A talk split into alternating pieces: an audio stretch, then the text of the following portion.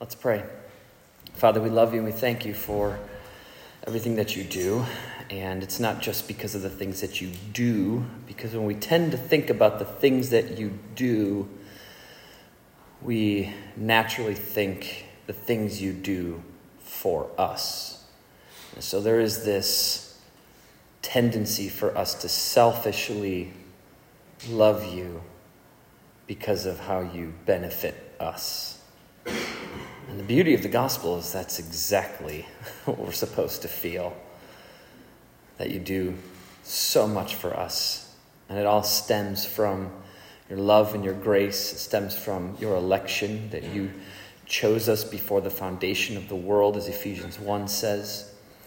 And in love, you predestined us for adoption to be your sons and your daughters, to be heirs with Christ.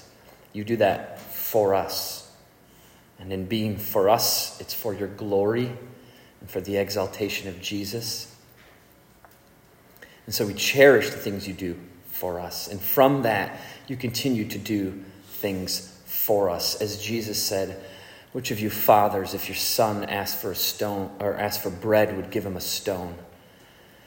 How much more is our Father in heaven, Lord, are you going to provide for us? And so, if evil men can give their sons good gifts, how much more can the perfect, loving God, our Father, give us good gifts? And so we, we ask a lot of you, God, and you are willing to deliver on all of it. And this morning we ask that you would deliver your word to our heart, that you would make a pathway for us to understand and believe and not just not just receive knowledge that makes us smarter but that we would receive transformation that makes us more like Christ. Because we want to be like Jesus father. Not just because we want to be something that we want to be, but because the more like Jesus we are, the more we'll understand you, the more we'll know you, the more we'll love you, the more we'll engage with you, the more you we will delight in, and there is nothing better than you. And we, we see that in a foggy manner now, and this side of life, and this side of death, on this side of eternity. We just don't see you clearly. But you've given us clarity in your word to see what you want us to see. And we look forward to the day when it's no longer a dim light, but we see Jesus face to face, and the reality of who you are will overwhelm us. And we'll throw our crowns at your feet, and we will worship you and magnify your sacrifice and worship you forever and enjoy your presence, walking with you, talking with you, spending time with you, knowing you, worshiping you, serving you serving each other, loving each other, recognizing the, the perfect righteousness in the brother or sister of Christ standing next to us that was achieved by your blood. We want that now, Father. So we pray that you would do that now. This, that today in your word, as we dig into 1 Timothy 5, that you would show us that today. So we could stand next to the one that we worship next to as we worship you and look at them and say, I see Christ in you, and to treat them accordingly. We can't do this on our own. We depend on you fully, so we ask your Spirit to work in ways we can never even ask of or think of or imagine. And we pray this in Jesus' name. Amen. so we reach the end of chapter 5 today in 1 Timothy. And so also, we finish Paul's instructions to Timothy for how to evaluate an elder or a potential elder for their fitness for the office of shepherd and church leader. So, in this final section, Paul essentially gives Timothy some general knowledge that he is to consider as he examines certain men for the office of elder. And there are a couple things here to consider. One, Timothy is responsible for evaluating these men for the office of elder. Okay, so church leadership current church leadership has a responsibility to evaluate incoming men for eldership. That, I, I don't think anyone here is going to argue with that. That makes perfect sense. Two, that means that Timothy will have to invite some men into the office of eldership. And three, some men will tell Timothy that they believe God is calling them into the office of elder. So, in all of these possible situations for how an elder might, how a man might become an elder, Timothy's role, along with the rest of the current standing elders, is to examine and evaluate whether this particular man is biblically equipped for eldership and whether or not he fulfills the requirements and the qualifications for eldership and if he is genuinely called by God to serve the church as a shepherd of Jesus' sheep. So, all those things are taken into consideration. I don't think any of that is news to you. That makes sense. If a man wants to be an elder, whether he thinks he is or the elders think he should be or whatever, the leadership has a responsibility to evaluate this man. Um, because we would all agree that if someone is going to step into eldership, that they should be a godly man. So, the, really, the question is how do you define a godly man? Because we throw that term around kind of casually. Maybe some people throw it around casually. What is a godly man? Well, technically, anybody who's a believer is a godly man if they're genuinely a believer because they have Christ. Therefore, they're godly. And re- regardless of their measure of maturity, they have Christ and they are gods, so they are godly. But we tend to use the phrase or the words godly man or, or godly woman or godly person, whatever. Um, we tend to use that to signify someone who is exceptionally righteous. You know, their life is noticeably Christ like. And that's fine that we use that phrase that way. That's okay. But we can't just say a godly man because technically any, any believer would qualify then. So, so that's why in 1 Timothy chapter 3, verses 1 through 7, Paul establishes some clarification for eldership and says, now, this is the kind of godly man that can become an elder. And he, and he creates those, those uh, stipulations or those requirements.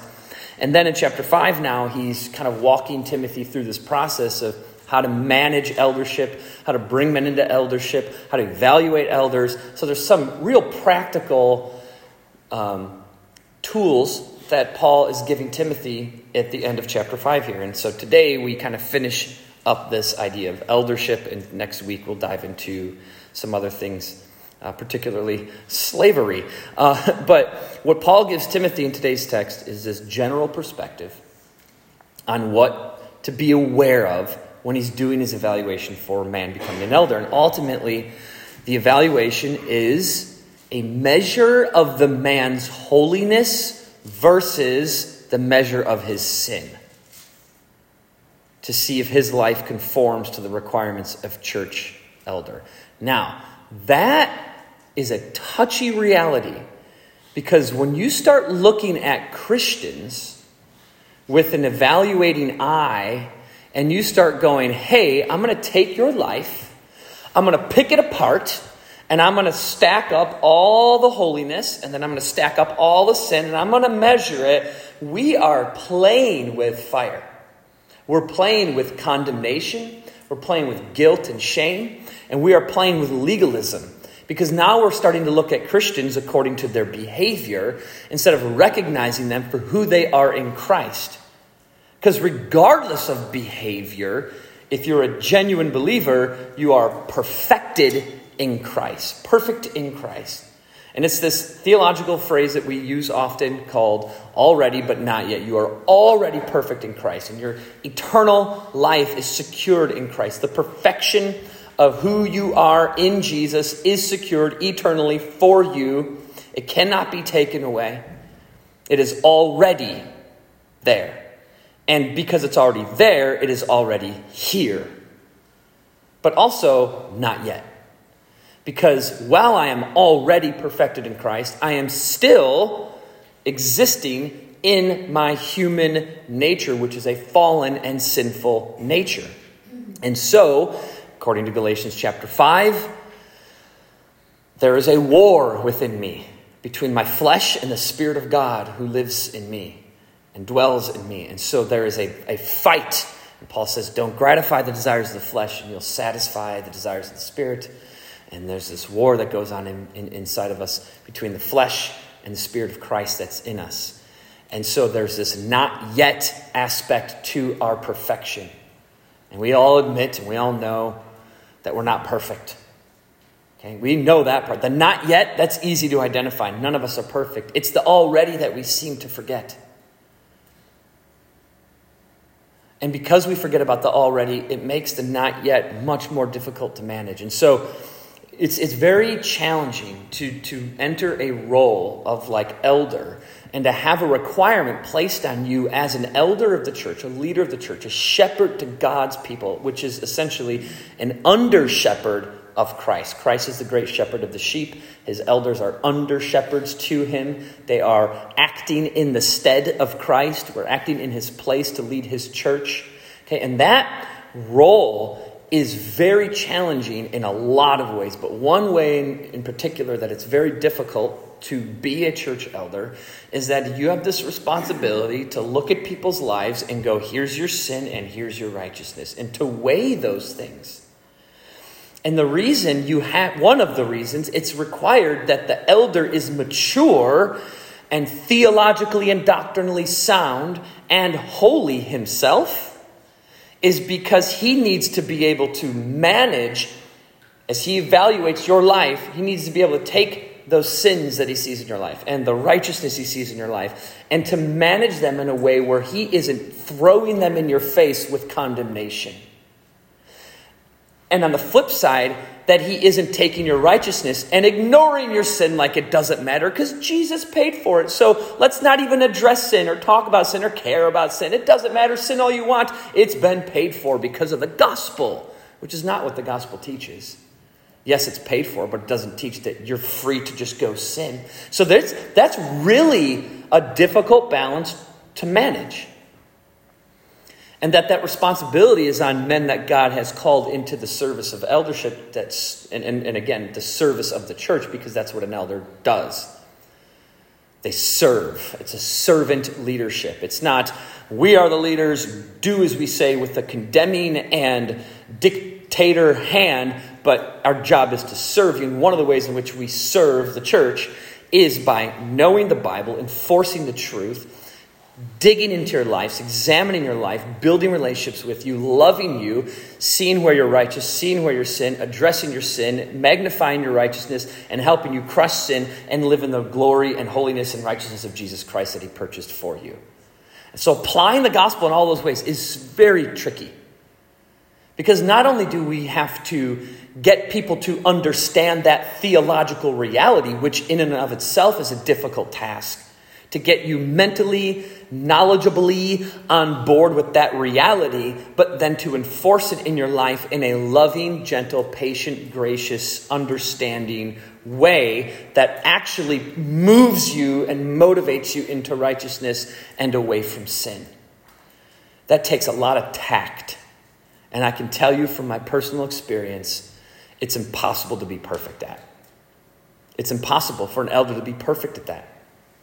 So, even the elders who try to do that well for you need back from you the same grace as we try to do that and fail.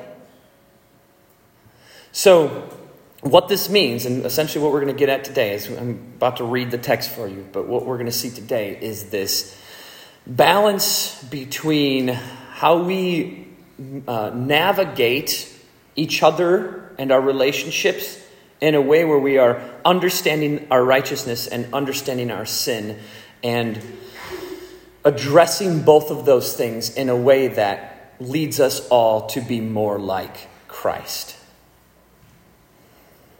And I think there's more to be said about that than I will even touch on today. But my hope is that what we see today is the magnificent power of the gospel to do all of that work. It's not the elders doing that work, it's not you doing that work. It's the gospel doing that work. And that's what I hope we see today, because I think that's what Paul is getting at with Timothy in these final instructions. And he says to Timothy, now for Tim, just hold on a second. For Timothy, This is an application of how he deals with the evaluation of elders. But do not forget that this is applicable to all relationships in the church.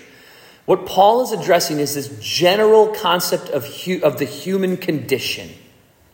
So it's applicable to all people. It's not just how elders evaluate people who are going to become elders, men who are going to become elders, but it's how we, as brothers and sisters in Christ, evaluate ourselves and evaluate our friends who we sit next to in church, who we golf with in the afternoons, who we watch football games with, who we have dinner with, the people we live life with. How we navigate these relationships is, is revealed here by Paul. And what he says in verses 24 and 25 is this The sins of some men are conspicuous, going before them to judgment.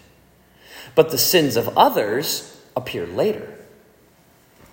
So also, good works are conspicuous, and even those that are not cannot remain hidden.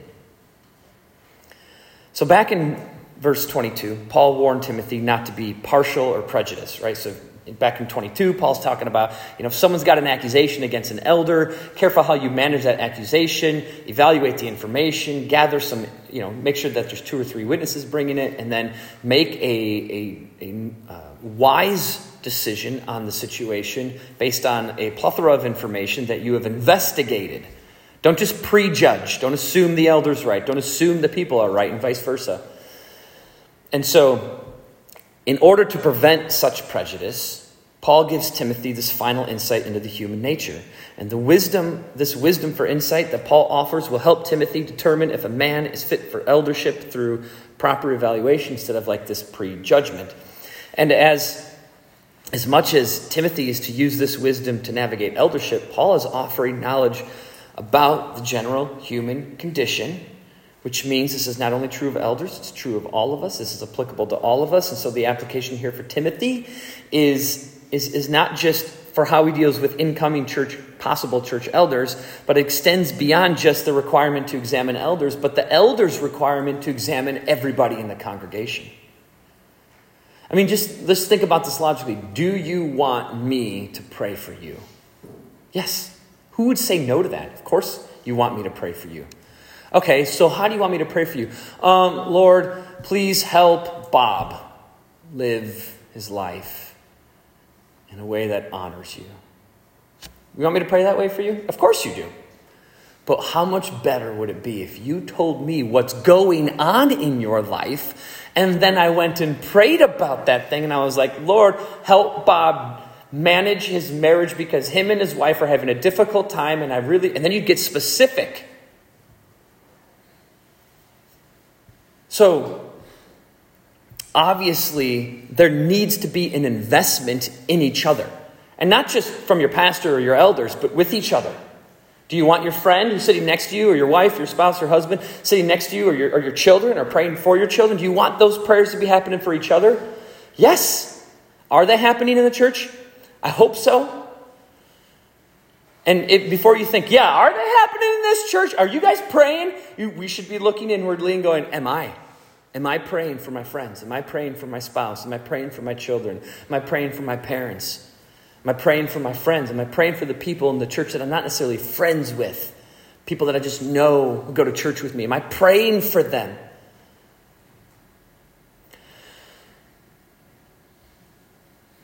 In order for those kinds of prayers to be meaningful and more effective,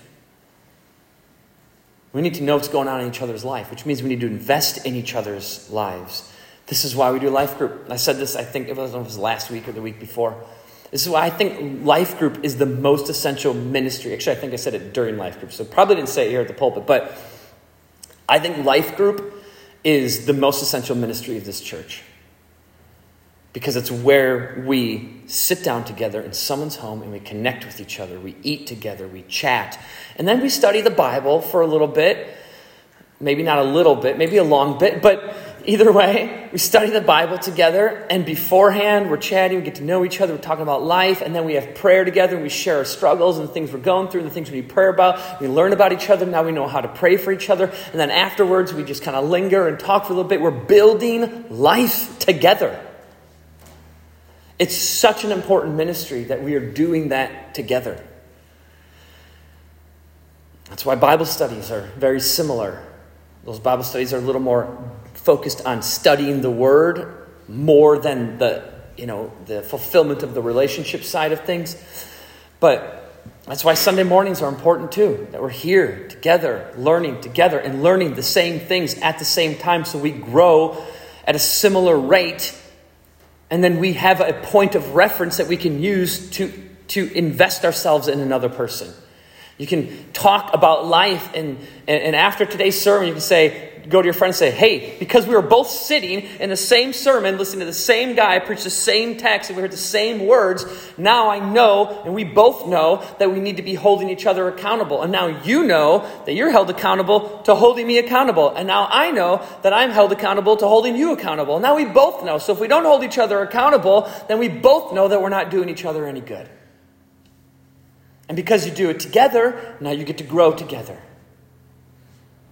And when people tell me, I mean, you know, particularly back in like when COVID hit, the, when people would tell me, like, I understand maybe at first people were a little leery to get back into the church. I, I, understand that. But for, you know, a year later, and there are people saying, well, I don't go to church, I just do church at home. And I just said, no, you don't. You don't do church at all because that's not church. Church is together. So, this is not just about elders, this is about the life of this church. So let's break these verses down into two categories to better understand, to help us understand what Paul is saying. We'll get to the category breakdown in a, in a minute here, but the first and most obvious truth that Paul is stating is something that all of us already know which is that as Christians, we are doing one of two things.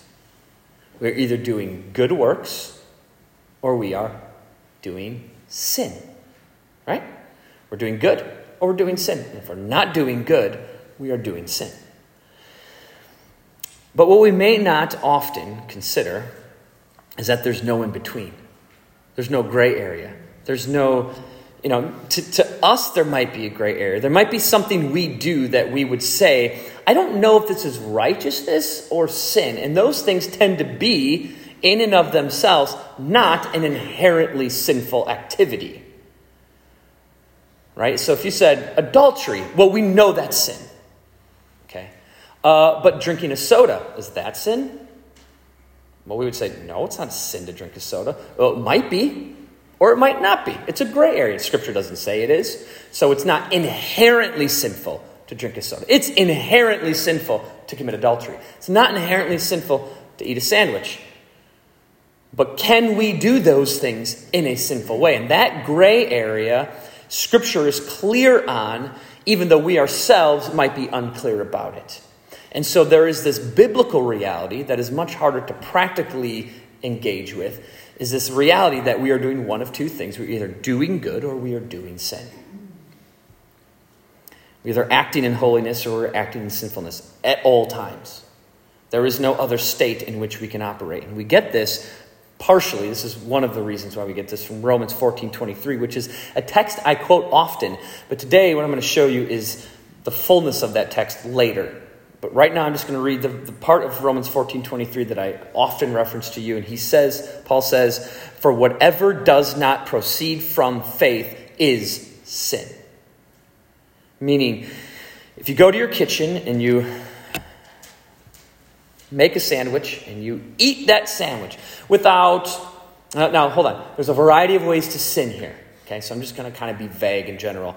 You go make go to the kitchen, make that sandwich, and you eat that sandwich without any recognition of God or any thankfulness to God or any hint of, of recognition of God's provision or just anything or, or something or in some way you're not relating this to God or your faith in Him in some manner, then you are eating that sandwich in sin. If it doesn't proceed from faith, it's sin. Now, the act of eating a sandwich is not inherently sin. But we can make anything that is not inherently sinful into sin simply by our attitude or thoughts or the way we do it. You ate that sandwich not out of faith, but out of hunger, and you didn't recognize God and that natural need of yours as He provided for that need. And now, we're sinning because of it. So, I think if there's any rebuttal to that idea in your mind right now, it's probably, I'm going to guess, it's something a little bit like that is a little nitpicky. To get so into the grooves of every detail of life and, oh, I eat the sandwich and would sin because I didn't honor God with it. And it's like, exactly. Paul says in 1 Corinthians 10.31, whether you what? Jetty, what is it? Whether you eat or drink or whatever you because Jetty was on my basketball team and that was our team verse. So whether you eat or drink, eat a sandwich or drink orange juice or a soda, whatever you do, whether you eat or drink, do it to the glory of God. Meaning there's a way to eat and there's a way to drink not to the glory of God, and that would be sin. So somehow, some way, in some shape, some manner, some form, we need to eat that sandwich and make that sandwich to the glory of God. Amen. So if you're thinking at all, like that, that's a little nitpicky, you know, that's that's a really stressful way to live.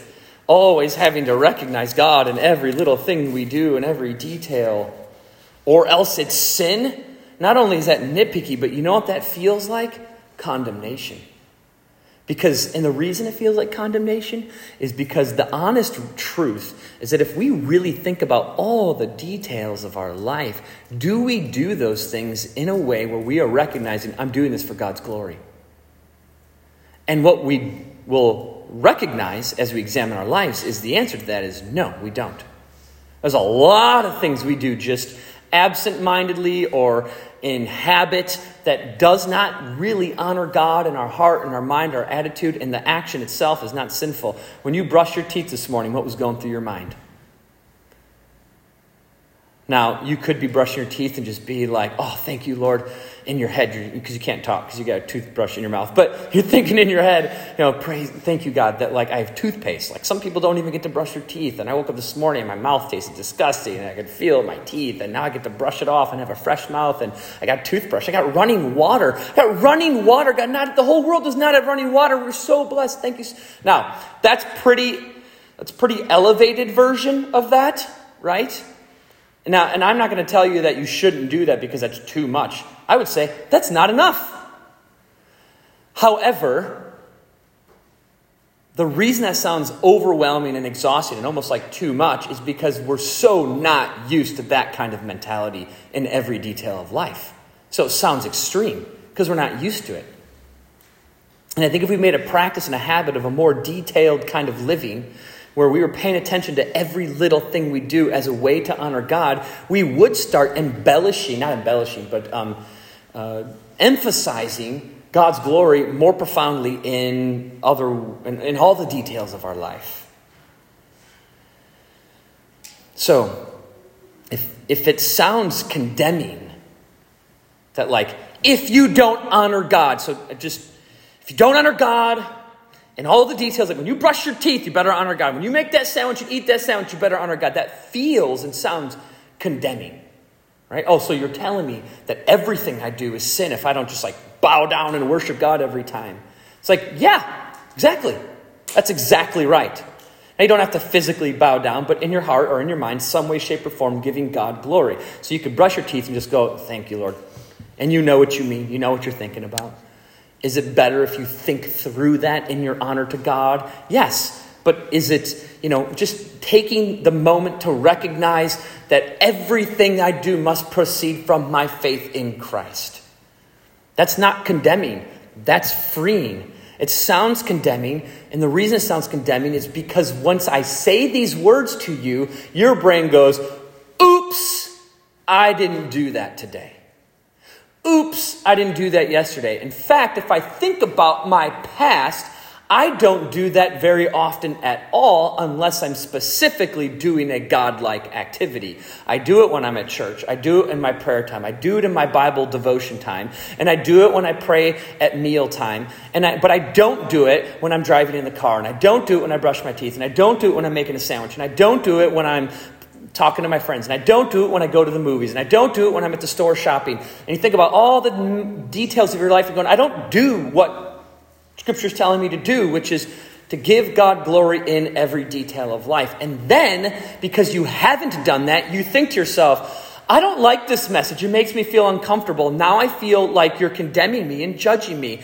And I'm here to say that that is not what is happening because that's not the gospel. It's not condemning to pay attention to every detail of your life, that it be sanctified by the Holy Spirit through the Word of God and prayer for the glory of God. That's not condemning, it's freeing because the fact that it is sin is not meant to condemn or even to be and sin is not the focus. It's not meant to make you focus on sin. It is to reveal the continually powerful working of the gospel in your life. That's what it's meant to do. It's not condemning. It is literally what scripture calls freedom. Freedom is not just freedom from sin. Freedom is not just christ paid for all your sins and so now you can just live your life the way you were living it before and just know that all your sins are covered. Paul says in Romans 6, uh uh-uh, uh, not allowed. So freedom is not just freedom from sin, freedom is freedom to do righteousness in faith at all times. Paul says in Romans 6, after he says, Should we continue to sin so that grace may abound? By no means. And then in verse 18, Romans 6 18, it was the first sermon I ever preached in my life. It was Romans 6 18. He says, We are as slaves, we are slaves to righteousness. Your freedom is slavery. There's a distinction there. Because if you're thinking, well, I was a, I, I, I thought I was free now in the gospel. So aren't I free? So why would I now be a slave again if I'm told I'm free? Because what scripture calls freedom, it also calls slavery to Christ. Because Christ is our master our Lord, and we submit to our Master and our Lord. And so we are slaves to Him.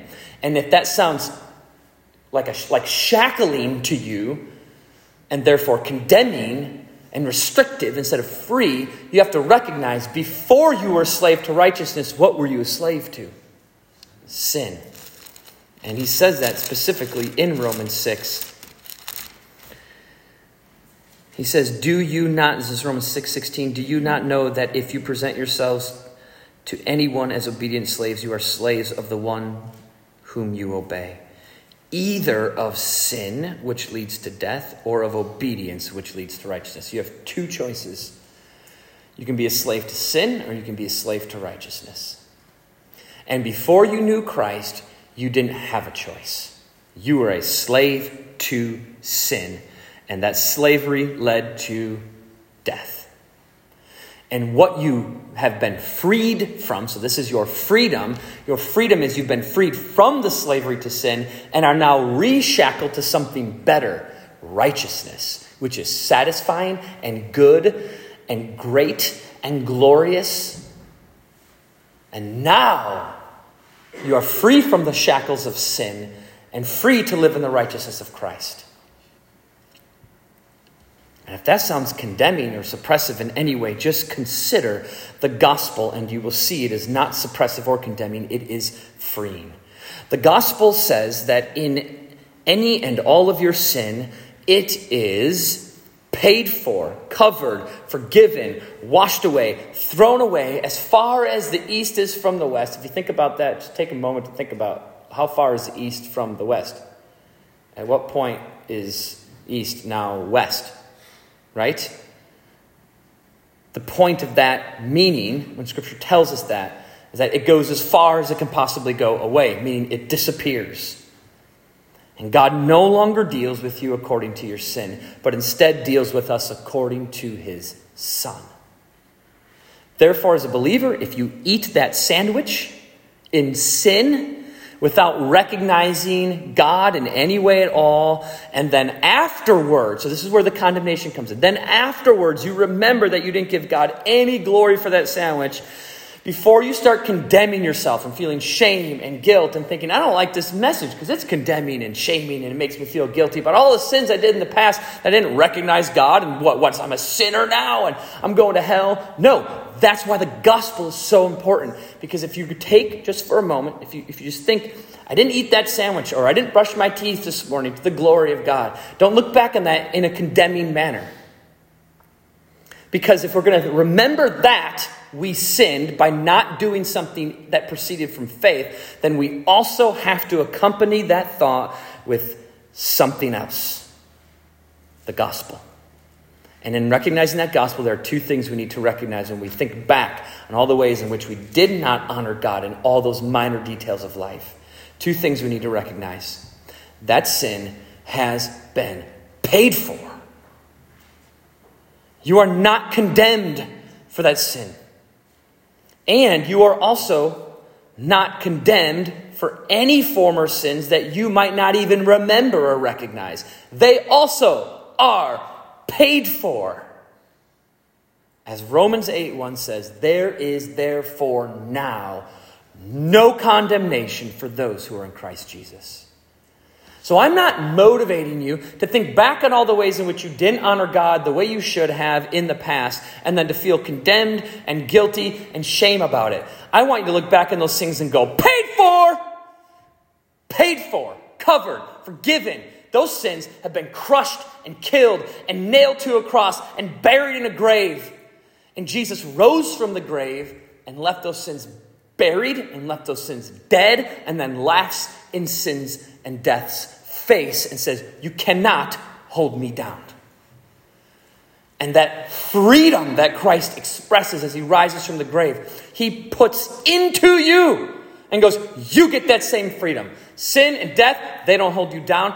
They can't condemn you. They can't shame you. So don't look back on your former sins and get all shame ridden and anxious and worried and, and confused and frustrated. And, and, and, you know, I want you to be repentant and I want you to be contrite and broken over sin. But that has to be accompanied with the freedom that you've been given in Christ to recognize the power of the gospel that has overcome that sin. We cannot stay in the death and the sin that we think about in our past because we are not there. We have risen, Romans 6, again, we have risen with Christ. We are freed from that condemnation. And the second thing we need to recognize because God's grace because of God's grace to cover your sin, He has also installed His righteousness into you, and it is His righteousness that has now made you aware of those former sins. And aware of current sins, and aware of the propensity for those same sins to return in the future. You only know that because of His grace, which He delivered to you through His gospel. And because of that same grace that covers your sin, reminds you that your sin is covered. And it reminds you to give God the glory for the sandwich that you just ate. And to give God the glory for covering your sin. And to give God the glory for not condemning you to hell for that sin. And to give God the glory for using that sin to remind you to magnify His glory the next time you eat a sandwich or brush your teeth or kiss your spouse, or shake someone's hand, or read a book, or watch a movie, or whatever you do. That, that ability you have to recognize those possibilities is because of the grace given to you through the gospel. And your recognition of those things is what we call growth or sanctification which is also a gift from God that is bestowed on you by His grace to not only cover your sin, but to promote future righteousness in you. And if you're thinking, again, it's too picky, that's so much micromanagement about every detail of my life, and that, that this perspective is overthinking, and we do not need to care about every detail of life in every way, then, then that means that we, ha- we are basically admitting then that God doesn't care about every detail of our lives, being sanctified and holy. And we would all agree, of course, He cares. I mean, isn't life just a series of decisions. You make 50,000 decisions a day. That's not a joke. So I didn't make that number up. That's a reality. It's an approximation because obviously that varies. But you make approximately 50,000 decisions a day. Thousands, I almost said millions, thousands of micro decisions every day. That you, you are do, that you are acting out through habit, that you are not even consciously aware you're making decisions. You ever drive home from work and you get home and you pull into the driveway and you're like, how did I get here? you're just like, I don't remember driving home at all. Like, my brain must have been somewhere. How did you make it home? You weren't consciously deciding to turn right. You just knew to turn right. It was a habit, and you made that decision. You could have not turned right, and you would have not gone home. But you did because it's a habit, and it was a decision. It's a micro decision. And most of our micro decisions are decisions made in a rut that we've created because of the habits that we practice. And the only way to break out of those ruts is to start practicing new decision making, or new, new decisions. Start practicing new decisions. Decide to make new decisions. And our sin comes from those habits. And so the only way to break out of those habits is to make, to t- pay attention to the micro decisions, the small things, the details, the little stuff. Well, I'm not going to go that way because when I go that way, I see this thing. And when I see this thing, I know it makes me think about this thing, and that leads my mind to sin. So I'm going to avoid that. I'm going to create a new habit. I'm going to go this way. I'm going to do this thing instead. And I'm going to start developing a new habit. That I'm going to start paying attention to the things that go through my eyes because it's starting to affect the way my brain works and the way I think and the way I relate to people. You don't just decide, hey, I'm not thinking right. I need to change the way I think. Well, wait, changing the way you think means changing the way you do everything, the way you live. All those micro decisions matter. That's all your life is, is a series of decisions you make over and over again. And as you make those decisions, they become habits, and those habits become who you are because who you are is what you do. And what you do is a product of the habits you've created, which is a product of the micro decisions you make every day. Who you are is 50,000 decisions a day. You can't tell me every one of those decisions doesn't matter, that God doesn't care about all of them, that He's not interested in sanctifying each decision so that you be more like Christ. You can't tell me that He doesn't want that. So you can't tell me that paying attention to every detail in life doesn't matter. You are either sinning or you are doing righteousness. There is no in between. And so we need to pay attention to every detail of life. Now, will you pay attention to every detail of life today? No. You won't. And when you don't, you're going to go, Dah! I'm such a piece of garbage. And then we condemn ourselves and we feel guilty and we judge ourselves and we feel shame. And I'm here to say, don't think that way. That's not the gospel. We want to sanctify those decisions, but we have to sanctify them with the gospel, which reminds us that while we're working on that decision, while we're working on decision number 22 of 50,000 that that means there are 4900 other or 49,000 other decisions that we still haven't perfected yet. And that's okay because I'm covered by the gospel of grace. And God will get me there. But it's my responsibility to do the work today. That's not condemning. That's freedom. Because if you don't have freedom in the gospel of Christ you are restricted and bound to every one of those decisions you make every day being sin. So, what this means is that we are always acting in one of two ways, either in sin or righteousness. And that is true, think about all the times you act without any thoughts of God at all. I don't want you to think about it too much because I don't want you to condemn yourself. But I want you to look back on those things and go, just recognize Him and go, that was sin. I brushed my teeth this morning and think about God for a second. I give him no glory. But you know what? I'm redeemed by his grace.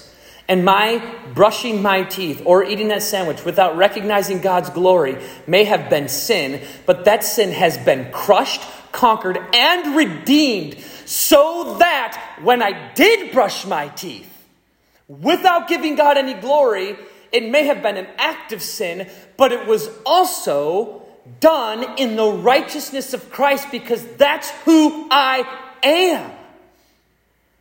So the point isn't you're a bad person for brushing your teeth without thinking about Jesus. The point is I didn't brush my teeth without and I didn't when I brushed my teeth I didn't think about Jesus, but it doesn't matter because I have Christ in me and I am free from the condemnation that that sin would produce. So I'm not going to sit here and focus on the sin that I did or how it didn't glorify God well enough. I'm going to focus on the reality that I am paid for. That that brushing my teeth this morning was done to the glory of God because I did it and I have Christ. And Christ in me does only righteousness and he was brushing my teeth this morning. And on the that's the already side of things, but on the not yet side of things, we have to look at that and go, but I want to think about Christ when I do that. I want to, not in a condemning way, but I want to think about Jesus. I want to honor God when I brush my teeth. And because I have Christ in me, because it's done in righteousness no matter what, I want to turn it into a righteous thing. I want to take, I want to take conscious effort to brush my teeth and make the sandwich and watch that movie and go to this place and do these things for the glory of God in every detail.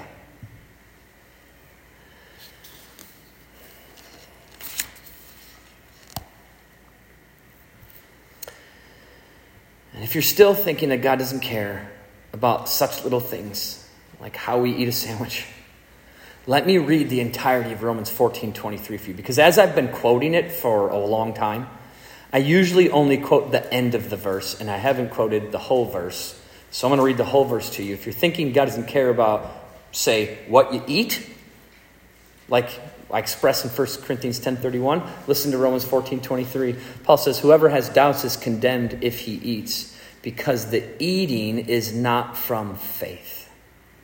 For whatever does not proceed from faith is sin. Now, there's a larger context for that verse that I don't have time to explain, which would help us kind of understand what he's really saying here, but we know that even eating matters.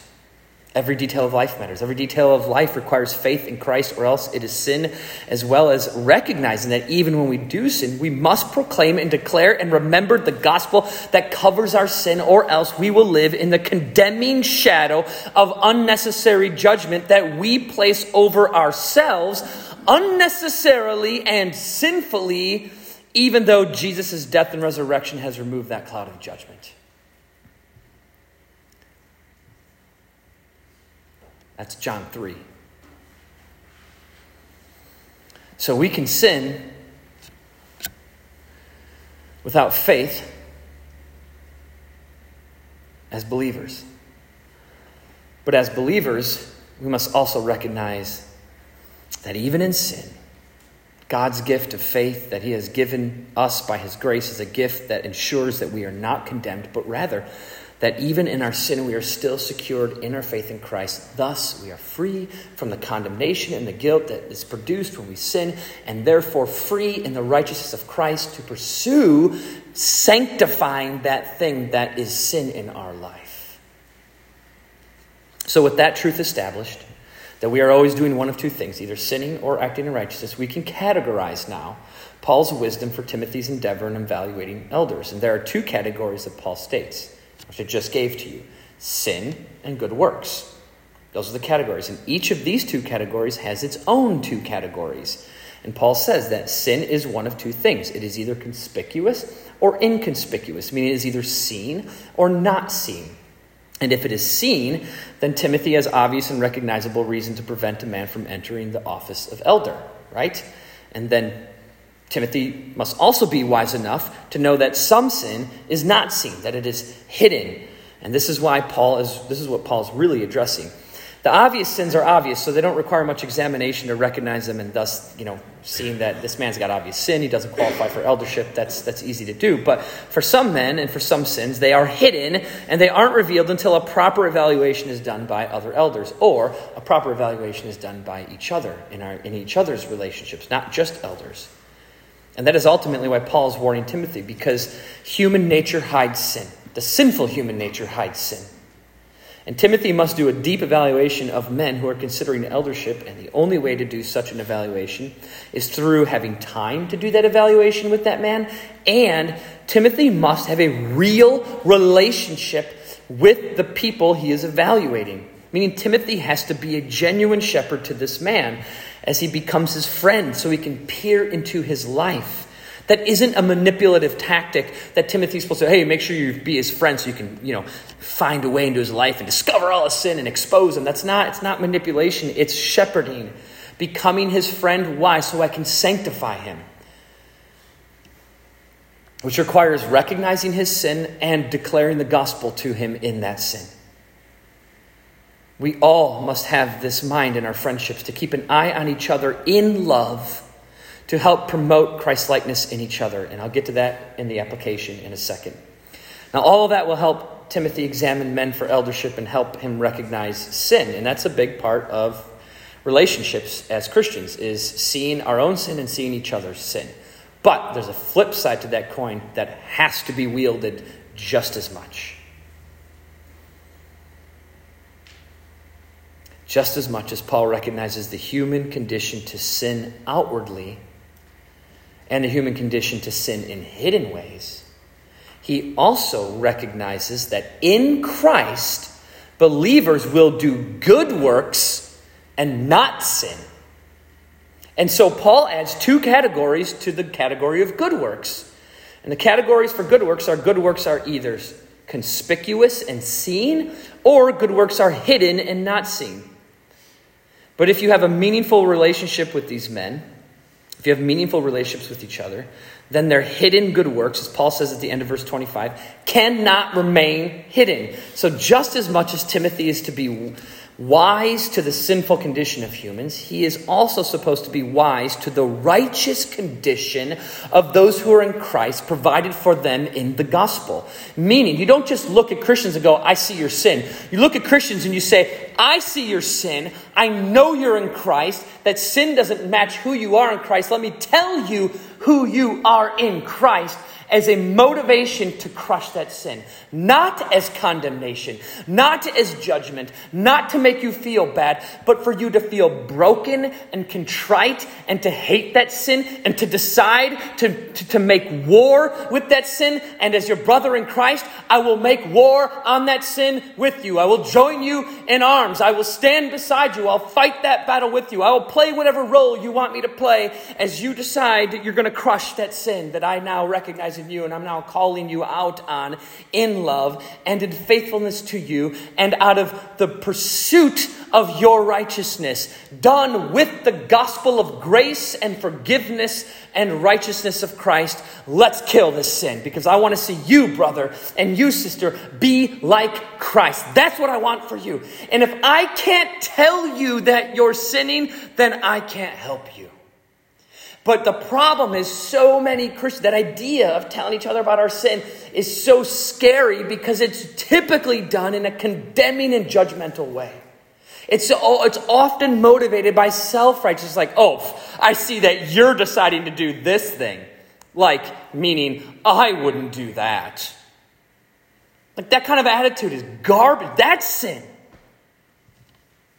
Instead, it's like, I love you so much and I love Jesus so much, and I recognize the hardship of growth.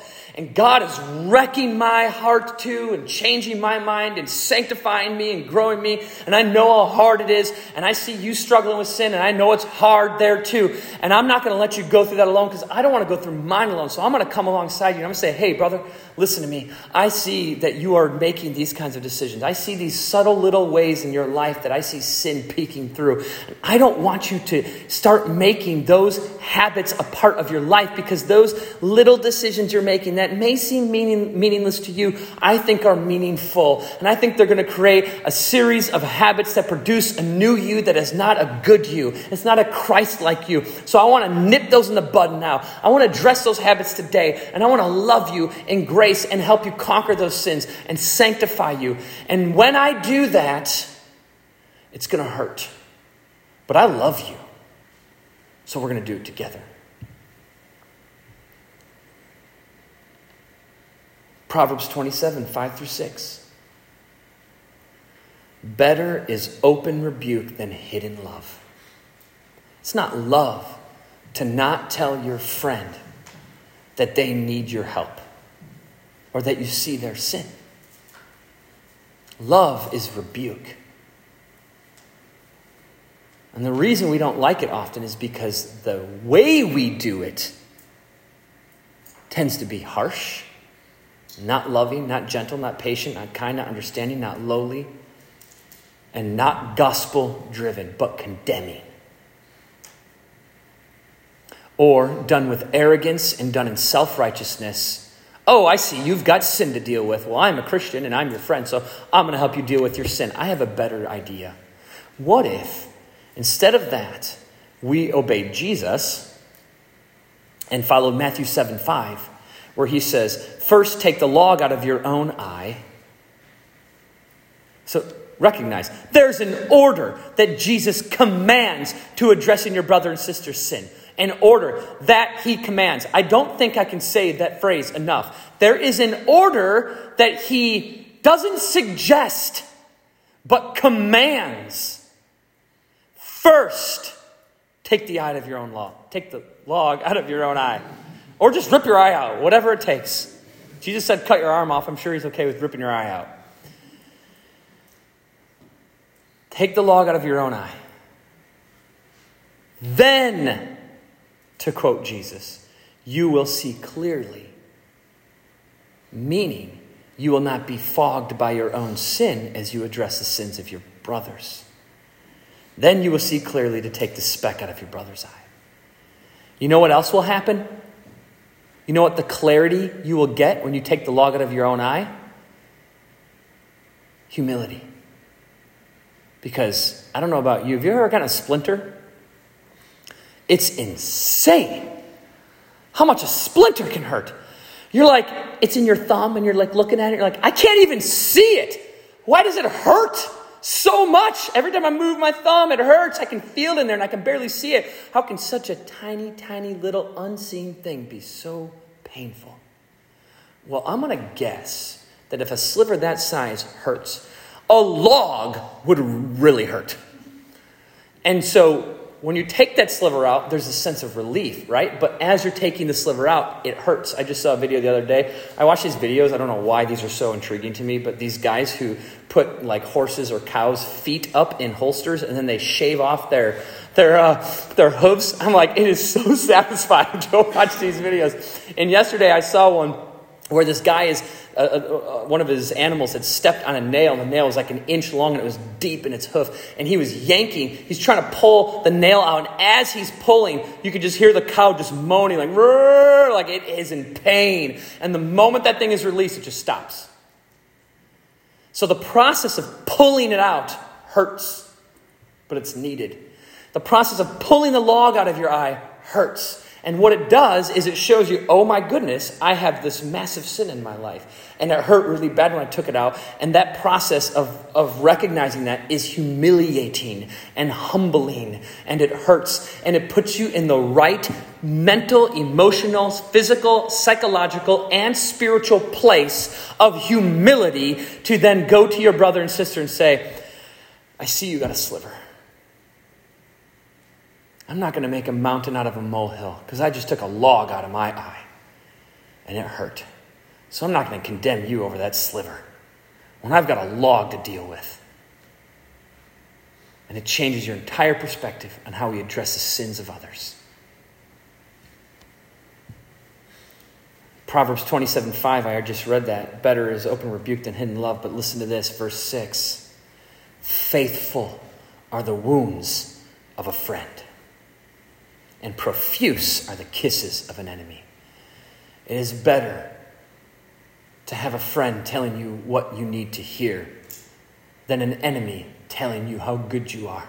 Because a friend will look at you and say, But you're not good. Christ is. And right now, you're operating without him. And I see it in these ways in your life. I recognize all those subtle decisions in your life where you are not giving glory to God. In every detail of life, it matters. And I want to encourage you, brother. I just took a log out of my own eye. And I don't want your splinter to become that log because that hurt. And I love you too much to see you go through that pain. How many of you parents would never discipline your kids and let them do whatever they want? You want to run in the street? Run in the street. I don't care. You want to go play football on the highway in the middle of rush hour? You just go do whatever you want. You want to jump out of the top of that willow tree? I don't care. You want to go play with snakes? Have fun. I don't care. Do whatever you want. You would look at that parent and say, You deserve to go to jail. And this Wisconsin state law literally calls that neglect and, and says you deserve to go to jail. So even a secular organization of law recognizes that that is wicked. None of us would treat our children that way. So why do we treat each other that way?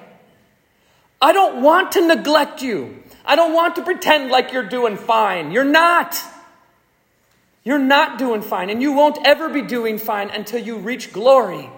But in the same breath, I have to say, you are doing great because you have Christ in you. You don't have to feel condemned and judged and overwhelmed with your sin. I want you to be broken by your sin, but that brokenness is only possible by the power of the gospel that reminds you that you are a new creation in Christ. You are something different, that sin is not your identity. You don't have to live in it anymore. And as your brother in Christ, I want to come alongside you and say, that sin, that splinter that's in your hand, it doesn't belong there. It is part of the cross. It died. It's gone. Get rid of it. Why are you carrying it? It's not even yours. You don't possess that sin. It's not your property. It belongs to death. You belong to Christ. That's why I don't want you to sin. Not because I want to make you feel bad or I want to show you how righteous I am by identifying how unrighteous you are. I love you too much. That's what love is. That's what church relationships are. Now, little clarity, obviously. That doesn't mean we go running around just being like, ha, sin, sin, sin. Man, this is fun. I love just pointing out everybody's sin. Who, who's next? And you start slapping people in the face with your judgment. This is done in relationship. This is done in patience and in kindness and in gentleness with the lowliness of Christ. This is done for the gospel, through the gospel, by the gospel, which is a gospel of love and forgiveness and grace and patience and kindness and gentleness, self control. And we start treating each other this way and start engaging with our, in our relationships this way. We will become more united and we will become more satisfied in Christ by being more satisfied in each other. And that is the beginning of a healthy church. Let's pray. Lord, we cannot do this on our own. We need you, we need you, we need you. Help us to sanctify each other in the best possible manner we can. Always holding in tension this balance of I have sin, but that's not who I am. And in any little detail in my life where there's sin, expose it, God, so I can crush it with the righteousness of Christ and the gospel that I live in so that my identity of who I am in Christ will expose and destroy that sin that is trying to take over my identity. But we won't let it because you won't let it because that's your gospel. So let us, God, not live in a constant state of fear of, am I going to sin? But let us live in a constant state of, I know who I am in Christ. And this sin in my life doesn't belong to me. And we need to know your gospel and love your gospel and think about your gospel and know your grace and your forgiveness and think about it constantly to live that way. So do not let us forget. Let us always be conscious and remembering the power of your gospel that not only freed us from sin eternally, but works to continue to free us today. We want that and we need it. And we need it together as brothers and sisters in Christ. We want to grow into unity. We want to grow into Christ likeness. We want to grow into joy. We want to be a healthy church that serves you faithfully. And it begins with our heart. It begins with my heart. So do that work, God, even if it hurts, knowing that you'll never leave us or forsake us. I pray this in Jesus' name. Amen.